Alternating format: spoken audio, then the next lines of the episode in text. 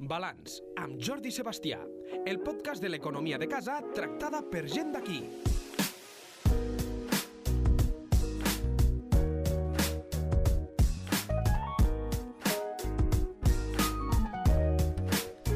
Moltes vegades quan parlem de la música ens quedem amb eh, la qüestió doncs, eh, més romàntica, eh? la part de, de, de l'autor que doncs, eh, té determinats moments, que crea, que doncs, eh, fa gaudir els altres, però, però d'això es pot menjar, sí o no, a casa nostra avui en dia? I aquesta és la pregunta que volem fer avui amb un productor musical. I un productor musical de casa, eh, l'Ignasi Amor, bon dia, què tal, com anem? Molt bon dia, què tal?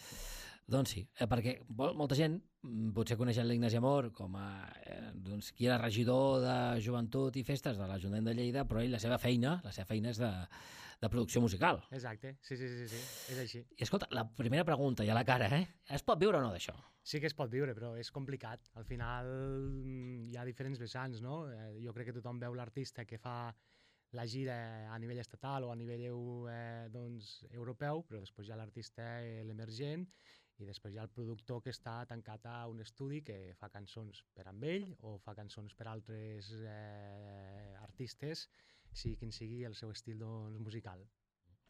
Uh, tu, tu, tu, però, com a productor, et fas dir d'una altra manera. Exacte, jo em faig dir Eros, eh, és, que, bueno, és la meva faceta la pública, però després hi ha la producció més interna i el productor fantasma, no? que és com, com ens diem, com el, el ghost producer, eh, que és el que fa cançons per altres, doncs per altres.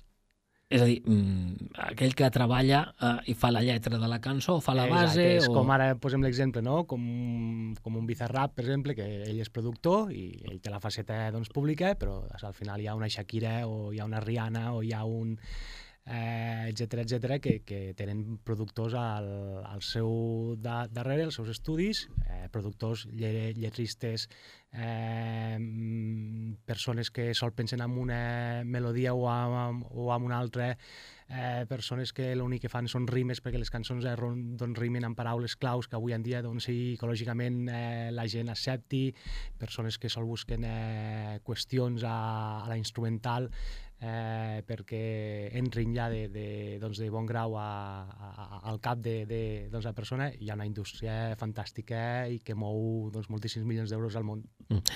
Explica'ns una mica. Eh, M'has dit, eh, s'ha de treballar molt, eh, t'has de moure molt... Eh, posa'm algun exemple, és a dir, no, no, no teu o de qualsevol, eh?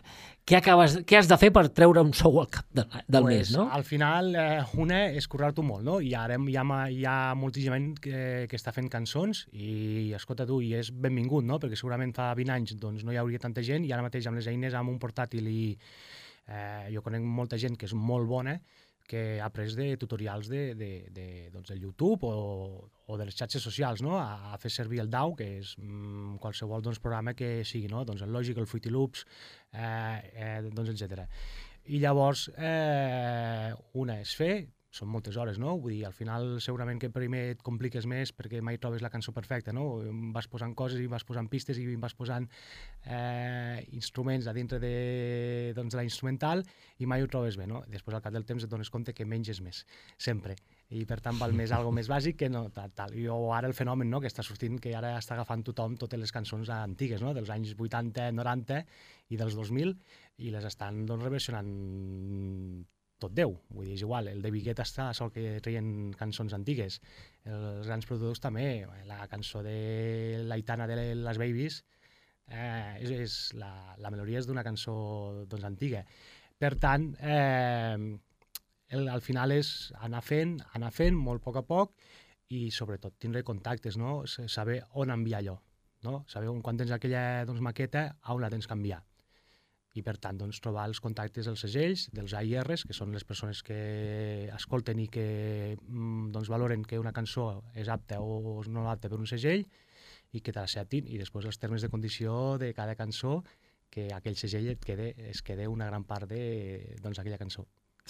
Clar, com funciona això? Els segells avui en dia han canviat, és a dir, als anys eh, 90, a principis dels 2000, hi havia les grans, les, la Warner... Les eh, majors. Sí, sí. sí ui, al final tens... Eh... Encara és així? Sí, i tant. I al final jo crec que cada vegada és més, no? Perquè al final les majors, no? Eh, Sony, Warner eh, i Universal són les que es queden tot, eh, sigui bo o sigui dolent, no? Al final, quan treus una cançó i envies amb un segell, el segell te la tracta o de prioritària o ets un mes, no? I ets un mes, vull dir, per tant, si te la tracten de prioritària tindràs un, eh, pues una finançació doncs, al darrere amb publicitat i han col·locat doncs, les, les, les cançons en llistes de, eh, doncs Spotify, que segurament cada segell d'aquests de, de, de, pues, dels majors també té les seves eh, pròpies ja playlists per a reproduir la, això, la cançó. I per tant, eh, pues ha canviat molt. Abans les cançons duraven 7 minuts. Ara, si l'envies una de 3 minuts, te la fan retallar als 2 minuts 30, així com a molt. Mm. Però és la mediatesa que la societat doncs, demana, no? Avui comprem una samarreta i demà en volem una altra. Eh, escoltem una cançó i al cap de 30 segons ja la vols canviar cap a una altra. Eh, per tant, aquesta immediatesa que, que sorgeix hi és. I per tant, doncs, el món està copat per les majors. Vull dir, les majors se queden molt. Vull dir, jo tinc una experiència amb una major, vull dir que, que signem una cançó molt contents amb un productor que és alemany, eh, que és amic meu, i signem per un segell, eh, un subsegell de música electrònica que és de Warner, si no erro. Pues traiem aquella cançó, la signem, ostres, ens, eh, ens pensàvem que, que faria alguna coseta i veiem que no fa res, no? Però... I dius, ostres, i vam enviar emails, emails, emails, dient, escolta, ens la retireu, que la signem per un altre segell eh, doncs, independent, doncs més petitet, i que, vull dir, i que nosaltres estiguem contents doncs prefereixen que no, vull dir, prefereixen copar aquella cançó, tindre allà, i això també ho fan pues, amb artistes. Hi ha molts artistes que han signat per Sony per, eh, o, o per Universal o, o per Warner, contractes de 5 o 6 anys seguits, i segurament quedes atrapat allà. Ostres, és com eh, no voler que que evolucionin eh, certs eh, productes, sí, no? Jo crec que funciona, el paral·lelisme és com el futbol. Vull dir, signen, no? Són, són els grans, no? El, pues el Barça o el Madrid o tal, que signen a gent jove, la cremen o no la cremen en un moment eh, doncs donat, farà o no farà, però si en signen a 15 i un funciona, doncs tot allò que ja tenen. Vull dir, tots aquells que han cremat als 14, si un funciona, doncs ja els hi surt a compte tot el que han fet. Mm. Que m'has dit, les cançons 2.30, 2.20... Saps que em recorda molt, això? Aquest. Els anys 50, 60, la Motown, que justament era això també, no? És tornar una mica als, uh, als inicis, per dir-ho així, Tot no? torna, avui ara anem bojos eh, per posar òrgans eh, sintetitzadors del, doncs, dels anys 80, els ritmes amb la instrumental eh, que sonin un, amb, amb unes bases un, un pelet més ràpides i, i que i que tinguin aquell toc no? discotequero de, de, de, de, dels 80 i, i, i dels 90, jo crec que al final tots són cicles, no? Vull dir, ara passa això, tothom va boig per reversionar les seves cançons que va treure eh, als anys X i perquè les tornen a treure i funcionen pues, encara més, no? Vull dir, ara estem escoltant a, no sé, vas a una discoteca, vas a un pub, vas a un festival i els disjockeys de techno, els disjockeys de house o mm. això, estan tots punxant cançons eh, doncs, reversionades amb, amb, amb una base nova, no? Però funciona, i la veritat que et dones compte que dius, ostres, tio, com la gent de 20 anys eh, està escoltant una cançó de fa 30 anys i se saben la, el, almenys l'estribillo, no? Dius, mm, ojo, si ha cuidado que, que, que, bueno, que hi és. Eh, eh, no sé si m'has parlat abans de que la qüestió és posar-les a llistes de Spotify eh, l'Spotify diguéssim, ha tret el lloc a, a les llistes de les grans cadenes, als 40, per dir-ho així, als 40 principals. Ja, ja no és, el, o sigui, és més important estar al lloc principal de Spotify que als 40 principals. Nah, això tinc jo els meus dubtes perquè algun cop que he signat alguna cosa els interessa molt que siguin cançons radiofòniques, vull dir que, que doncs, les radio edit encara funcionen i intenten col·locar-les al, major llocs possibles de que sonin en llistes de, eh, doncs de, doncs, doncs de, bueno, si hi ha de tal ràdio, de la llista fórmula, de la llista de les 40 principals, la llista tal, tal, tal. Però està clar que hi ha uns programadors que, que es fixen en, en, en quants oients tens eh, doncs, mensuals i, quan re, i quantes reproduccions tens. Ja, ja, ja van després a l'Instagram, com funciones, o al TikTok que fas, etc. no?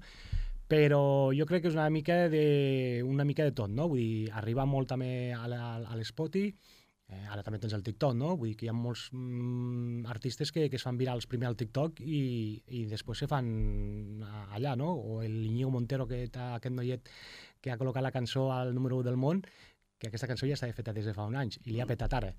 Vull dir, al final són cicles i, i depens molt del, del, de saber els algoritmes que té cada plataforma i els algoritmes cada vegada van més, més, a, més a més volum. Ja no hi ha aquell artista que treu un àlbum i el fa durar dos o tres anys.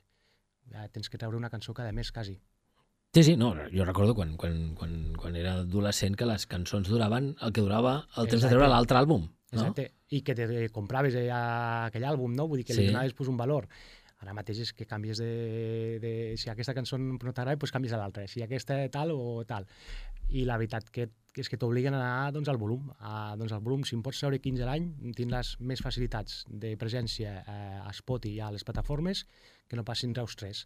Eh, cada vegada els àlbums, mmm, la gent cada vegada, jo crec que fa menys àlbums. Vull dir, se'n va cap al single al single perquè així no ho cremes tot de cop dir, i vas cremant pues, a etapa a etapa i que al final tot és efímer.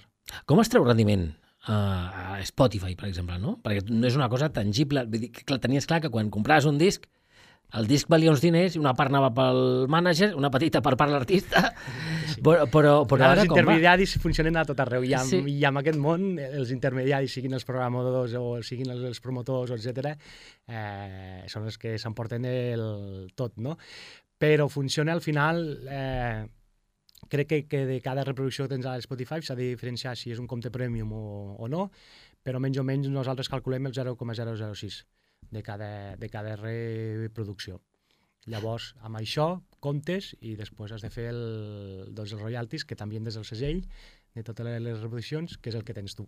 És a dir, tu pots penjar cançons, Sí, ells saben que la cançó és teva, això com es demostra?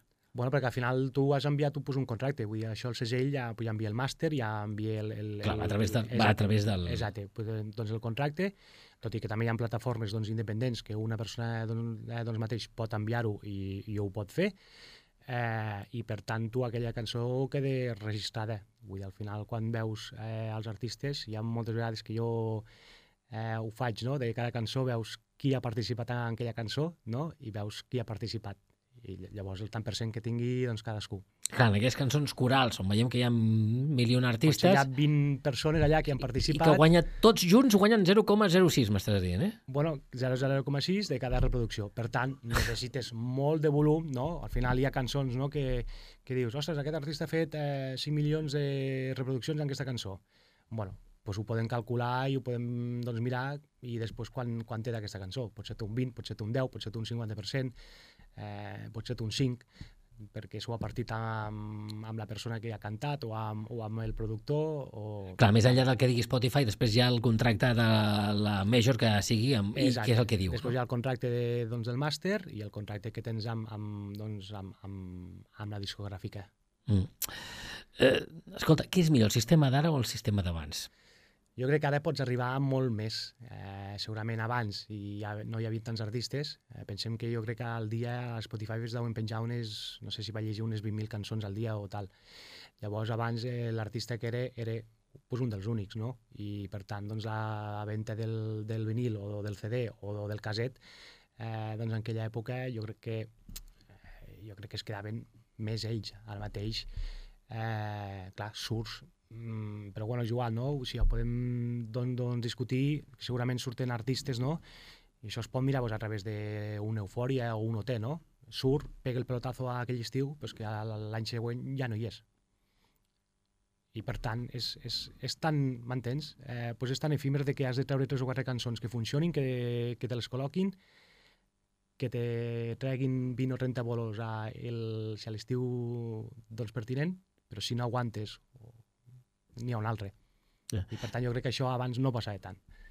Clar, això també és dolent per, vull dir, des del punt de vista de la cultura musical. No sé jo, si, si tu estàs d'acord amb el fet de que, clar, si tot és tan efímer, no sé si la cançó queda. És a dir, aquestes cançons que abans, que tots portem al cap i que de les quals es fan bases ara, Sí, han quedat. Aquesta sí. Bé, jo crec que tot lo de... Eh, no sé, eh, jo també em faig molts de remixos, no? Però tot lo de Gala, tot lo de eh, ABBA, eh, tot lo del Michael Jackson, eh, això doncs quedarà per sempre. Clar. Vull dir, són cançons que, que, no, que, no, que no moriran mai.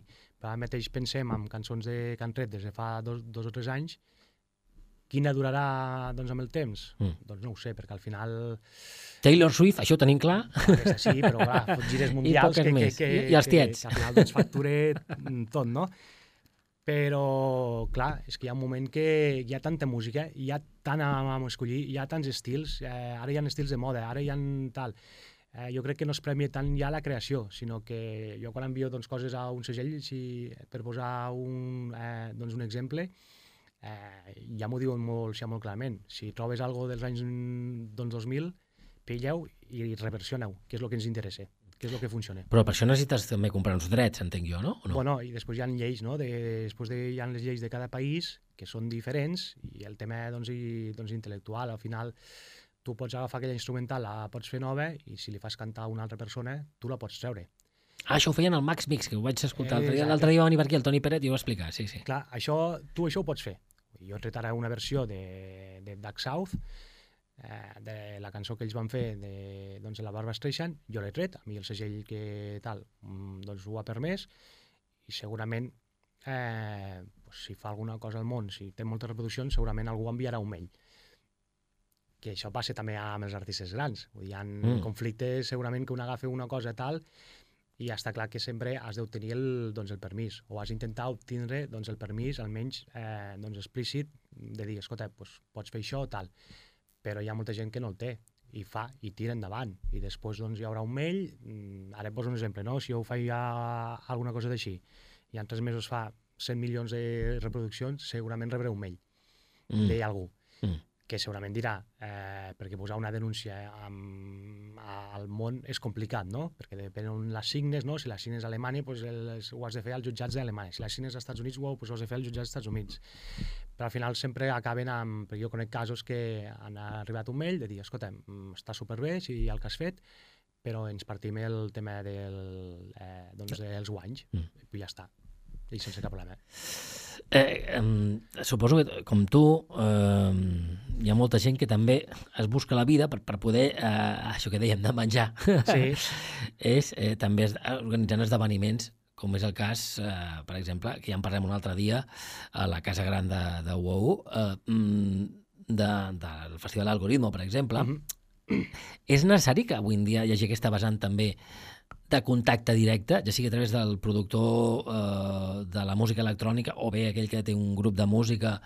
És a dir, la, la, el, el tocar davant de la gent és el que avui en dia t'assegura? Sí. Al final, si no tens bolos, no, no tens eh, doncs res més. Si no tens un bon manager que et pugui trucar i pugui tenir els contactes doncs, dels festivals, al final pues, tampoc no farà res, no? Al final és com tot, no? Si tens un bon padrí, pot ser una mica més a tal, però ja et faran pues, un bon producte i ja et convertiran en, eh, doncs amb algú. I al final tothom amb, on hi guanya és eh, tenir aquesta presència doncs, davant del públic, no? Vull dir, si al cap de l'any te pot veure do, dos milions de persones, per que 30 bolos, doncs aquestes persones segurament se t'aproparan a tu i no cap a, i no, i no cap a un altre, no? Per tant, eh, surten molts festivals, cada vegada doncs, els festivals tenen una economia doncs, molt més gran, eh, doncs paguen bé, tenen un bon retorn de tema d'entrades, i per tant doncs, cada vegada els artistes volen fer menys, menys, doncs, menys carretera i pues, és obvi, vull dir, no volen fer 50 bolos a l'any, volen fer 10 i guanyar el mateix que feien amb eh, doncs, els 50, no? Perquè estàs tot mm. el dia a la carretera, munta, desmunta, ves cap allà, vine cap aquí, etc. no?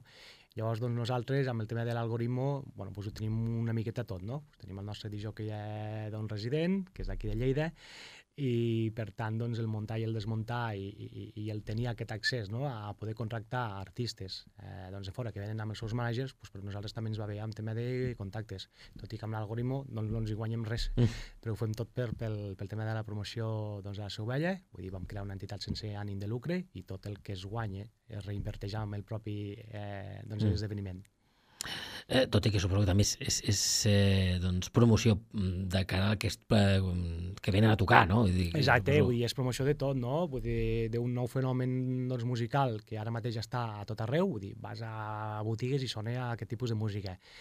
El techno, no? O el tech house o el house, no? Vull dir, perquè tothom ens entengui, al final no és el techno aquest dur i fosc i tal, sinó que és un techno molt divertit, amb saxo, amb piano, amb violins, eh, doncs, amb molta vocal, és molt fresc, és, és, eh, doncs, eh, bueno, és, un, és una música que, que, que apeteix molt, no? I el que volem fer és l'oci de tarda, vull dir, és el primordial. Tardeo, que diuen els tiets, també. No? El tardeo, el tardeo que tant s'ha posat de moda, sí. doncs aquí a Lleida també jo crec que hem de tindre tardeos de qualitat i que hi ha molts locals que, doncs, que ho estan fent, que ho estan fent molt bé i nosaltres doncs, a la Seu Vella ens sentim supercòmodes vull dir, amb, amb tot el que estem fent i amb, i amb el suport també doncs, de, de, de, de les institucions i de l'Ajuntament per tant, doncs, endavant, perquè ve moltíssima gent de fora i jo crec que aquesta estampa que tenim amb la Seu Vella és magnífica.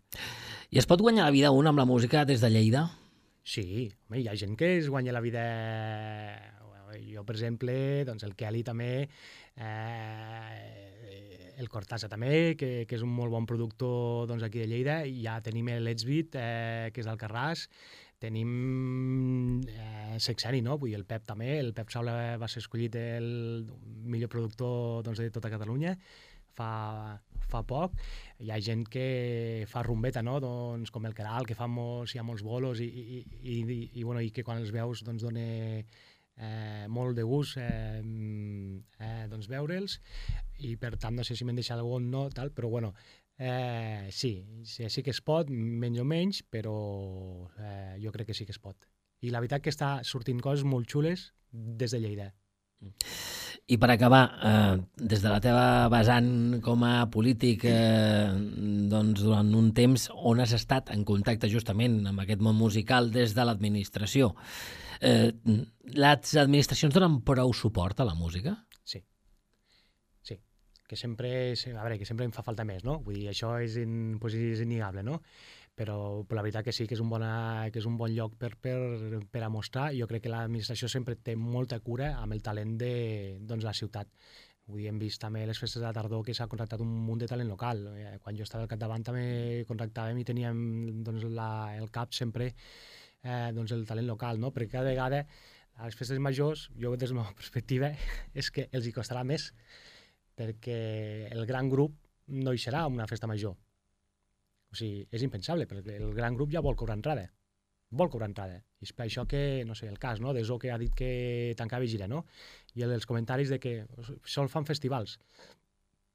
Però és que volen fer, fer volen fer aquest tipus d'esdeveniments, de, de, doncs, no? I per això hi ha moltes festes majors ja que comencen a fer un cobrament doncs, ni que sigui sia simbòlica, però que tu puguis dir, escolta, pues hi ha una entradeta i hi ha un valor eh, i per tant doncs, l'artista també ja s'hi sent còmode. Ens ha quedat curt, així que un altre dia eh, farem un altre d'aquests balanç per parlar de música. Ignasi Amor, moltes gràcies. A vosaltres, merci. Balanç amb Jordi Sebastià, el segon dilluns de cada mes a lleida24.cat.